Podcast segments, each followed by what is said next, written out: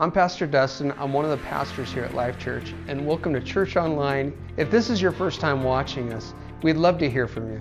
Just leave a comment or a like and let us know that you're watching. And also, if you need anything, you can always visit us at lifechurchutah.com, and we'd love to be able to pray with you about anything.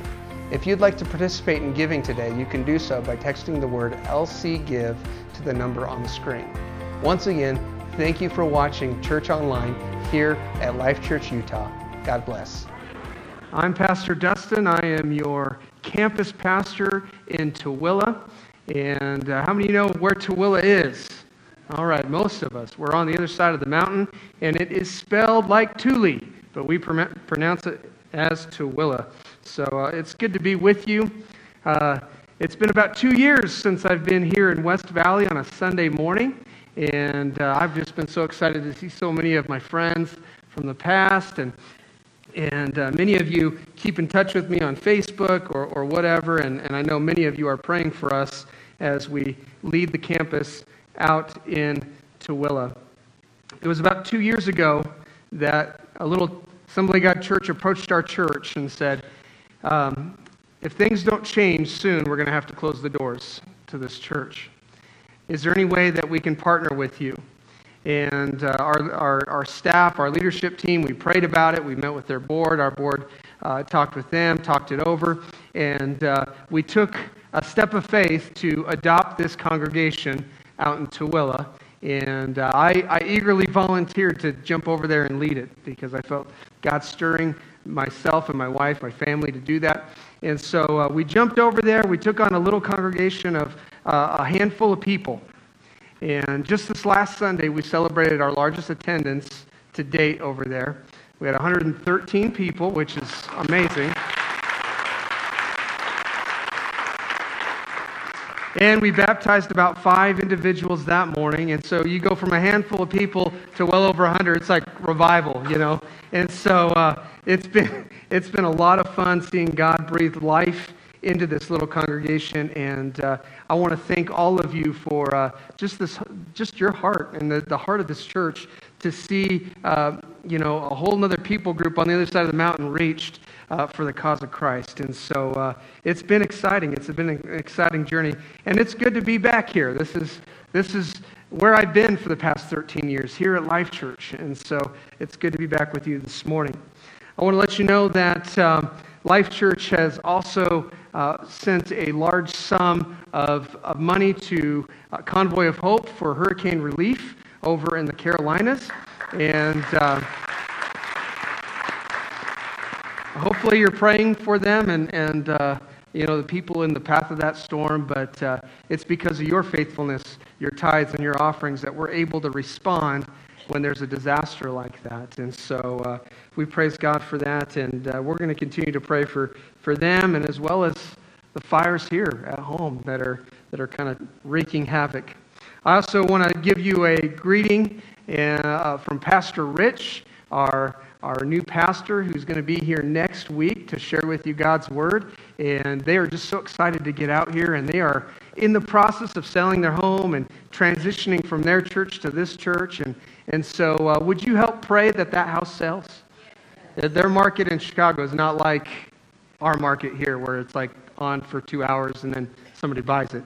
Over there, it's a little harder. So, we need to pray that God answers prayer and uh, that He sells that home quickly. I want to start out this morning by giving you a little test. All right, I'm going to show you something. I want you to think about the first thing you see. Are you ready? Nobody? Nobody's ready? No, it's not a hard test, okay? It's easier than multiple choice. Okay, here we go. What do you see? Four. That's awesome. How many didn't see a four? You saw a piece of tile. Because it's on a piece of tile. This morning, I want to talk to you about focus. Now, the four is easy to see because it kind of pops out at you, right? It's a number, um, it's in black, it's on a piece of tile. That's a piece of tile from my house that uh, I haven't installed yet, which uh, my wife, thankful, thankfully, she's patient with me. By the way, I ruined that piece of tile, so we'll have to buy another piece. So, but focus is a funny thing. It's easy to focus on the wrong things at times, and sometimes it's easy to focus on the right things. But nonetheless, it's important for us all to step back and focus on what we should be focused. How many wear glasses out there? Anybody? Okay. You're wearing them right now. Anybody closet glass wearers? You're wearing contacts right now? You're ashamed? You're ashamed to join us four eyes, four eyed people? It's okay. We forgive you. You're still welcome back.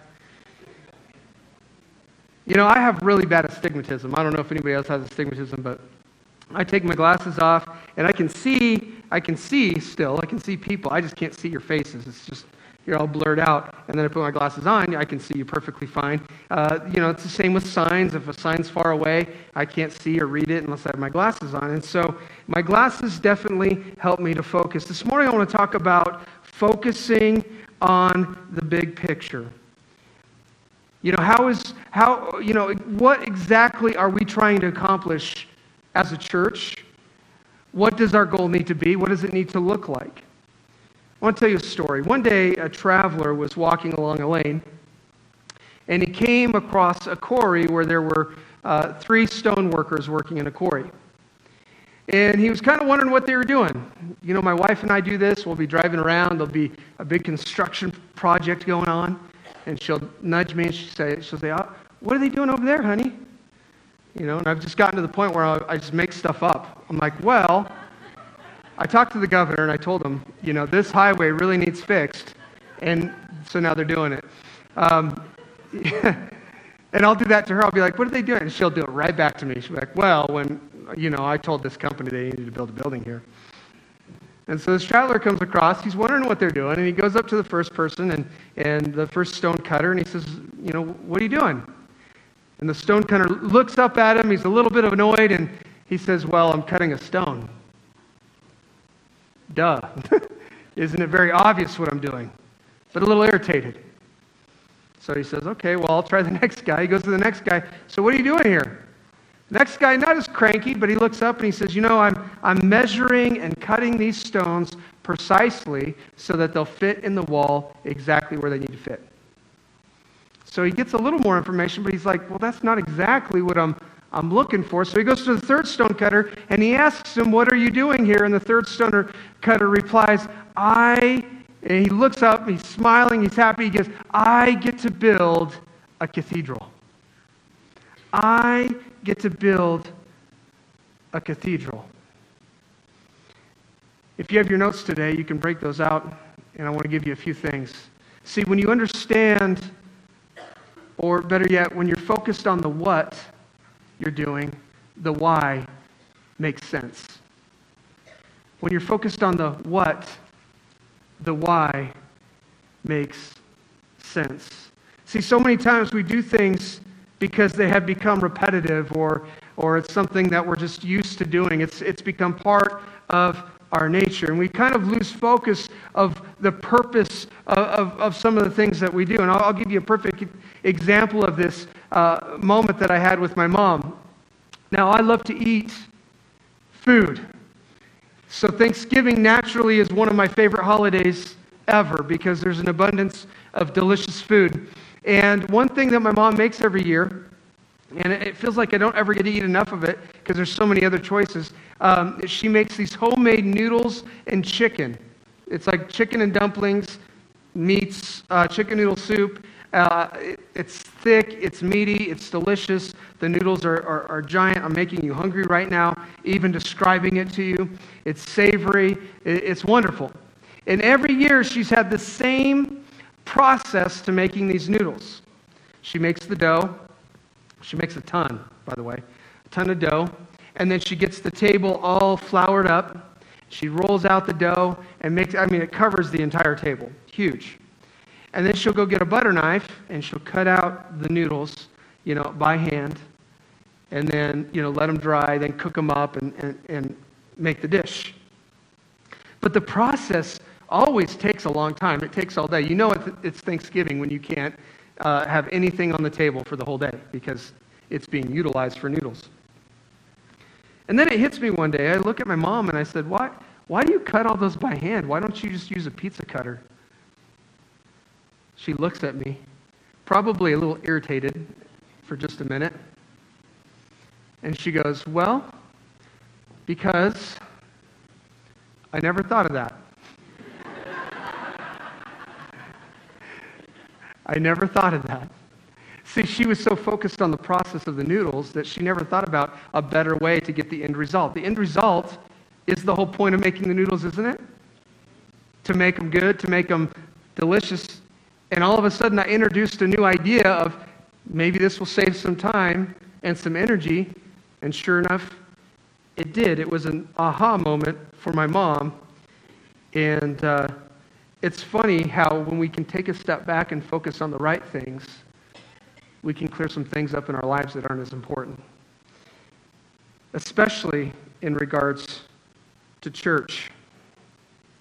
Let me ask you a question this morning. What are you doing here?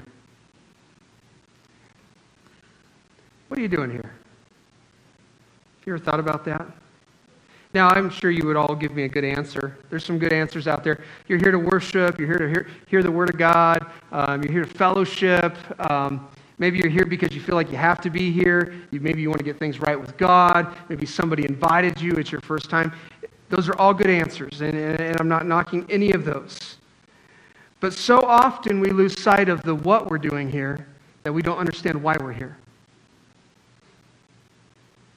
Because if our purpose is to be the church.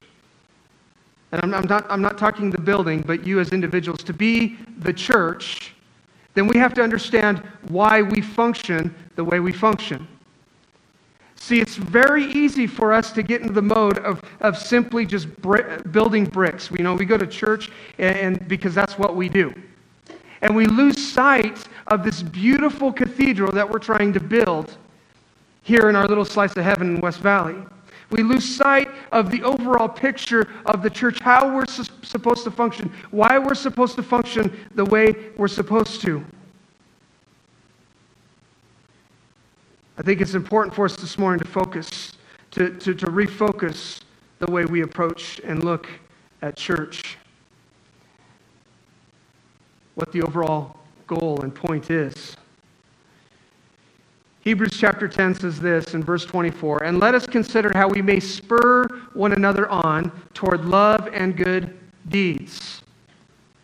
Not giving up meeting together as some are in the habit of doing, not you, but some, right? Are in the habit of doing, but encouraging one another, and all the more as you see the day approaching.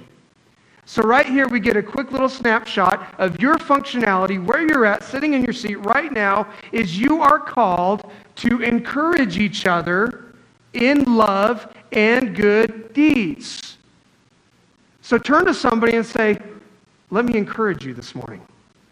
Let me encourage you this morning. All right, we're starting the process. Because whether you like it or not, you have a role in this church. You might be the shyest person in this room. You might be the most introverted person in this room, but you have a role in the body of Christ. And right here, Hebrews says, guess what? Nobody gets out of this one. Your role is to spur each other on in love and in good deeds. And make sure you prioritize meeting together and don't give up on doing that, like some are, are are capable of doing. It's real easy to give up on things these days. My son's playing football right now, flag football. Mama wouldn't let him play real football. I'm going to get in trouble for that later, but um, so pray for me. I'll probably say a few things I'll get in trouble for today. So if I'm not with you next week, you'll know why.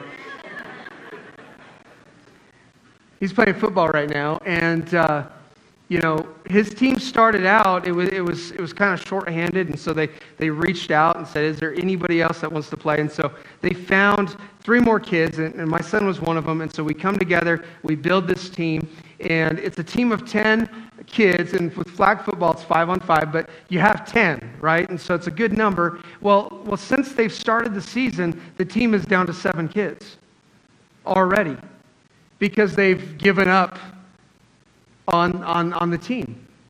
And so easy, uh, you know, how easy is it for us to give up, you know, when things maybe don't feel right at church or, or we're not getting along with people or, or you know maybe we're just we feel spiritually dry so we're just not going to go today? It's so easy for us to do that. Yet hebrews reminds us don't give up like some are in the habit of doing.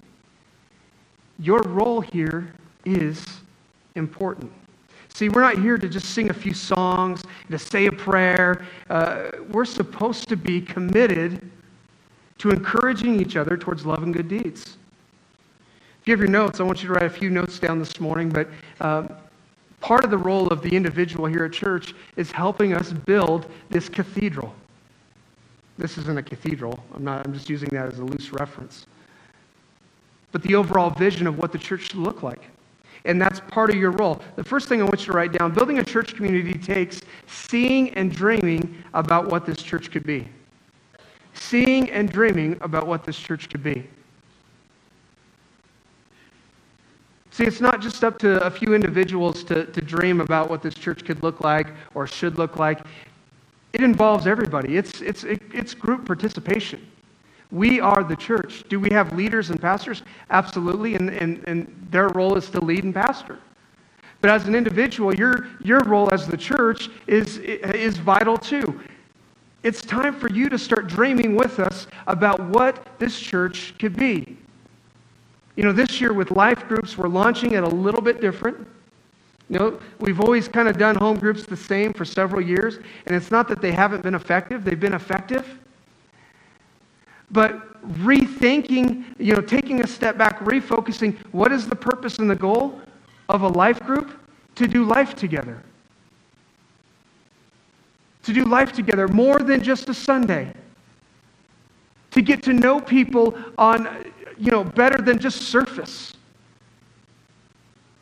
You know, how many times do we come to church and say hi to the same people and have no idea what their names are? You know who you are. I'm guilty too, so don't worry. But that's where life groups come in to have an authentic relationship with people, get to, getting to know them outside of church.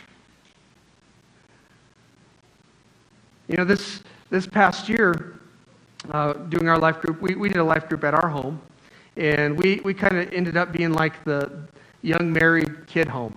So our home was constantly trashed every Sunday night, and kids screaming and playing, and they love it. I think the kids have more fun than the parents do, really, to tell you the truth. But we have fun too. But just the idea that, you know, meeting together and, and the importance of that, you know, we get to see people's um, issues. We get to see their joys, their victories. And so when we look at what this church could be, you know, it's not just about coming to church and attending, it's about going deeper with each other. What did Jesus want his church to look like?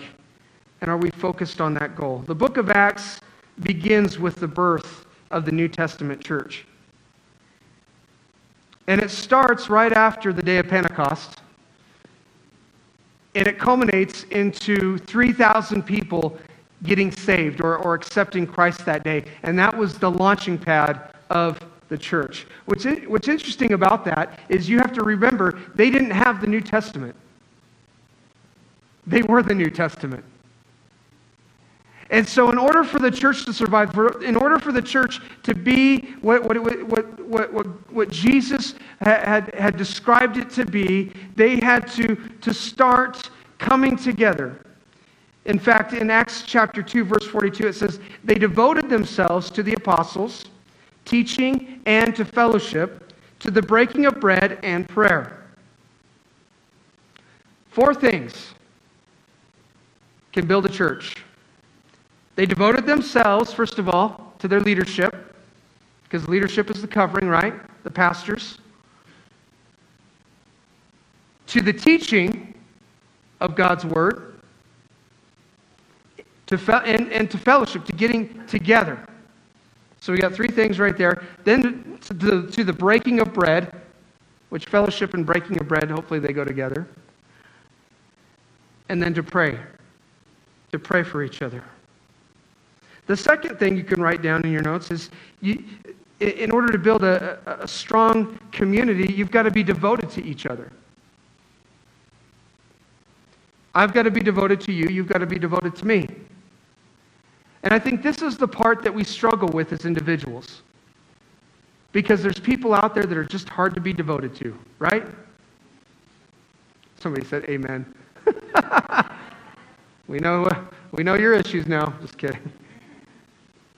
It's hard to be devoted to each other. When I do marriage counseling with people, I tell, I tell them, look, there's two types of marriages. There's marriages that don't work and they end in divorce, and that's not what God wants. And then there's hard marriages. And they look at me like I'm crazy. I'm like, yeah, marriage is hard. And you need to know that going into it because it's not about the hardness of marriage, it's about being devoted to each other when it's hard. And church is the same way. It's about being devoted to each other when it's hard. Because we are flawed people who will hurt each other and say things and miscommunicate and get our feelings hurt over spilled milk all the time. And we have to got to come to the place where we realize it's bigger than that. And we've got to be devoted to each other. So that means we forgive quickly and we give forgiveness quickly when we're hurt.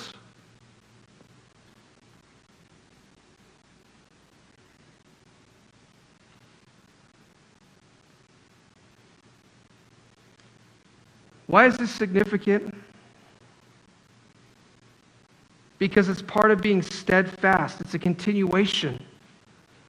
It's, it, it, it's, it, it's being um, under the teaching of the apostles, the, the, the fellowship verse 43 explains it this way that the fear of God was apparent in every soul. And then verse 44 adds, adds this all that believed were together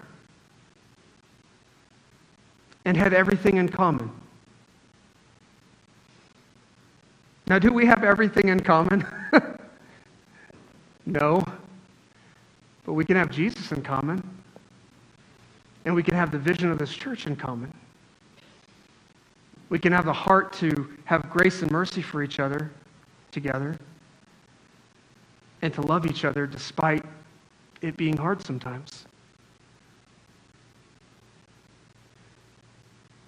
Acts 2:42 says everyone was filled with awe at the many wonders and signs performed by the apostles. All the believers were together and had everything in common. They sold property and possessions to give to anyone who had a need. Every day they continued to meet together in the temple courts. They broke bread in their homes and ate together with glad and sincere hearts. In order for them to even function, I mean, they were, it, it, they were all in. I mean, I know some of you, I, I know individuals in this church who have opened up their homes to families that are in between housing situations. That's the heart of God right there. I've, I've seen that work in here. And somewhere along the lines, you know, we've gotten this concept of churches as kind of like a one day a week thing, maybe two if you go to Wednesday Night Life. And we just kind of leave it at that. The early church met together every single day. Somehow. They made it a point. It was the most important thing. But church looks differently than, today than it did then.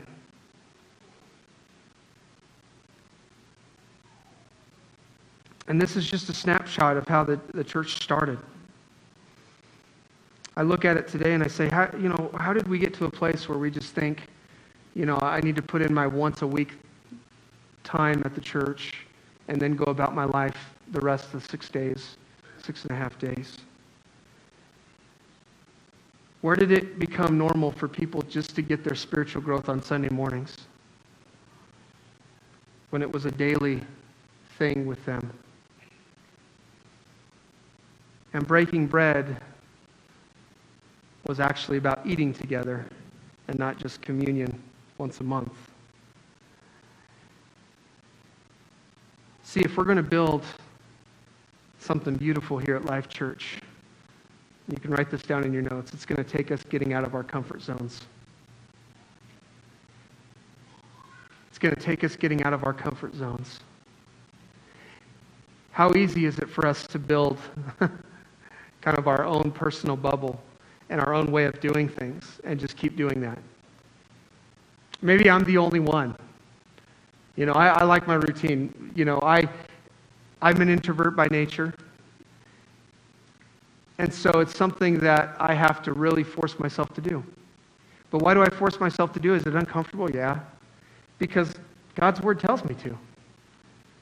It tells me to interact with the body of Christ. It tells me to be active and, and, and, a part, not to just be an island unto myself. And so, you know, as we're building this church and as we're getting ready to, you know, go into this new season with, with a new uh, senior pastor and we're getting ready to, to launch life groups, can we just stop and just for a second say, you know what? We need to get out of our comfort zones because God is going to stretch us in this season. And it's not going to be uh, something that's bad. In fact, it's going to be something that's good. It's going to be something that propels you into the next season of your life. It's going to be something that propels the gospel in this community. And it's going to be through you when you can get out of your comfort zone. The fourth thing I want you to write down is you need to understand our vision needs to be the same. Our vision needs to be the same. What happens when true believers remain under biblical teaching in spiritual fellowship and devotion and prayer? They're functioning the way the church is supposed to function. If this is about reaching people for the sake of Christ, if this is about reaching those who are lost and hurting, then it's up to us to function the way we're supposed to function in and through the church. This is God's vessel. Acts 2:43 says everyone kept feeling a sense of awe. Awe. When I walk into this church, there's times when I'm filled with that sense of awe. This morning I went to the the cafe, got a delicious latte. And I see some, you know, I, I, see everyone back there working and making coffee, and they're just functioning like it's like an ant farm, you know. They just know their role, you know, making drinks, taking the register. Just, and that was an awe moment for me. You got to remember, I've been gone for two years, so. And the cafe was there when I left, but I, it was just kind of like, oh, that's cool. You know, when I look at our outreaches that we just recently had, if you've been a part of the fellowship for, you know, a couple months, you know, we did a big backpack outreach and we served the community. I mean, uh, I think over here ended up being a thousand, well over a thousand, you know, families that were impacted um, with backpacks, school supplies, groceries, haircuts, whatever the case was. We did the same thing in Tooele. It was a little bit smaller scale, but uh, I love just talking to people that are there and being like, um, tell me about your story and you know what do you think is this something that that that's benefited you. And you know i get the same response this ah oh, i can't believe this church does this. Ah. Oh. that's the kind of church i want to be a part of is the ah church. I don't want to be a part of the o church. Like you walk in and you go oh. But see, church doesn't function because of a pastor or worship or you know the look of a building, the location of a building. It functions because of you. You are the church. And we become the ah church when we're committed to each other and devoted to each other. When we're encouraging each other towards Christ. When we're building each other up when we're not letting silly little things hold us back or hurt us. We're functioning the way Christ intended. John 13, 34 says this A new command I give you love one another as I have loved you, so you must love one another. By this, everyone will know that you are my disciples if you love one another. You know, when we talk about reaching people for Christ, our friends, our neighbors, our coworkers, you know, oftentimes we, you know, we think, well, we gotta, we got to bring them to church because I don't know what to say. The pastor will know what to say. No, it doesn't have to be that way. It doesn't have to look like that. The world will know you're a disciple or a follower of Christ by the way you love each other right now. That speaks volumes to the unbeliever. And this is what Jesus said A new command I give love each other. And he, he repeats himself. You notice this love one another as I have loved you, so you must love one another. So you love the way Christ loved you. Are you worthy of Christ's love and his forgiveness and his mercy? No. But he gave it to you. He gave it to you without strings attached. And so we too are called to do the same thing. Would you stand with me as we prepare to close this morning?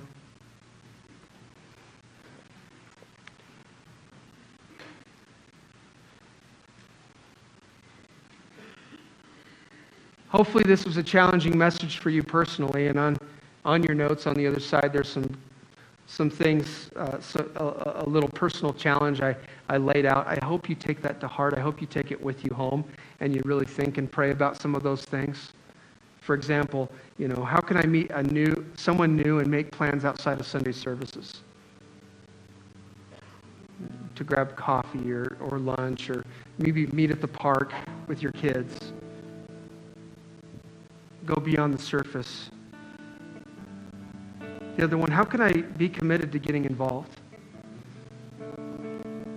You know, once a month we have a connection class that helps connect people into to different ministries. And sometimes it, it can be a challenge because it is a commitment. But we're called to be committed to one another, right?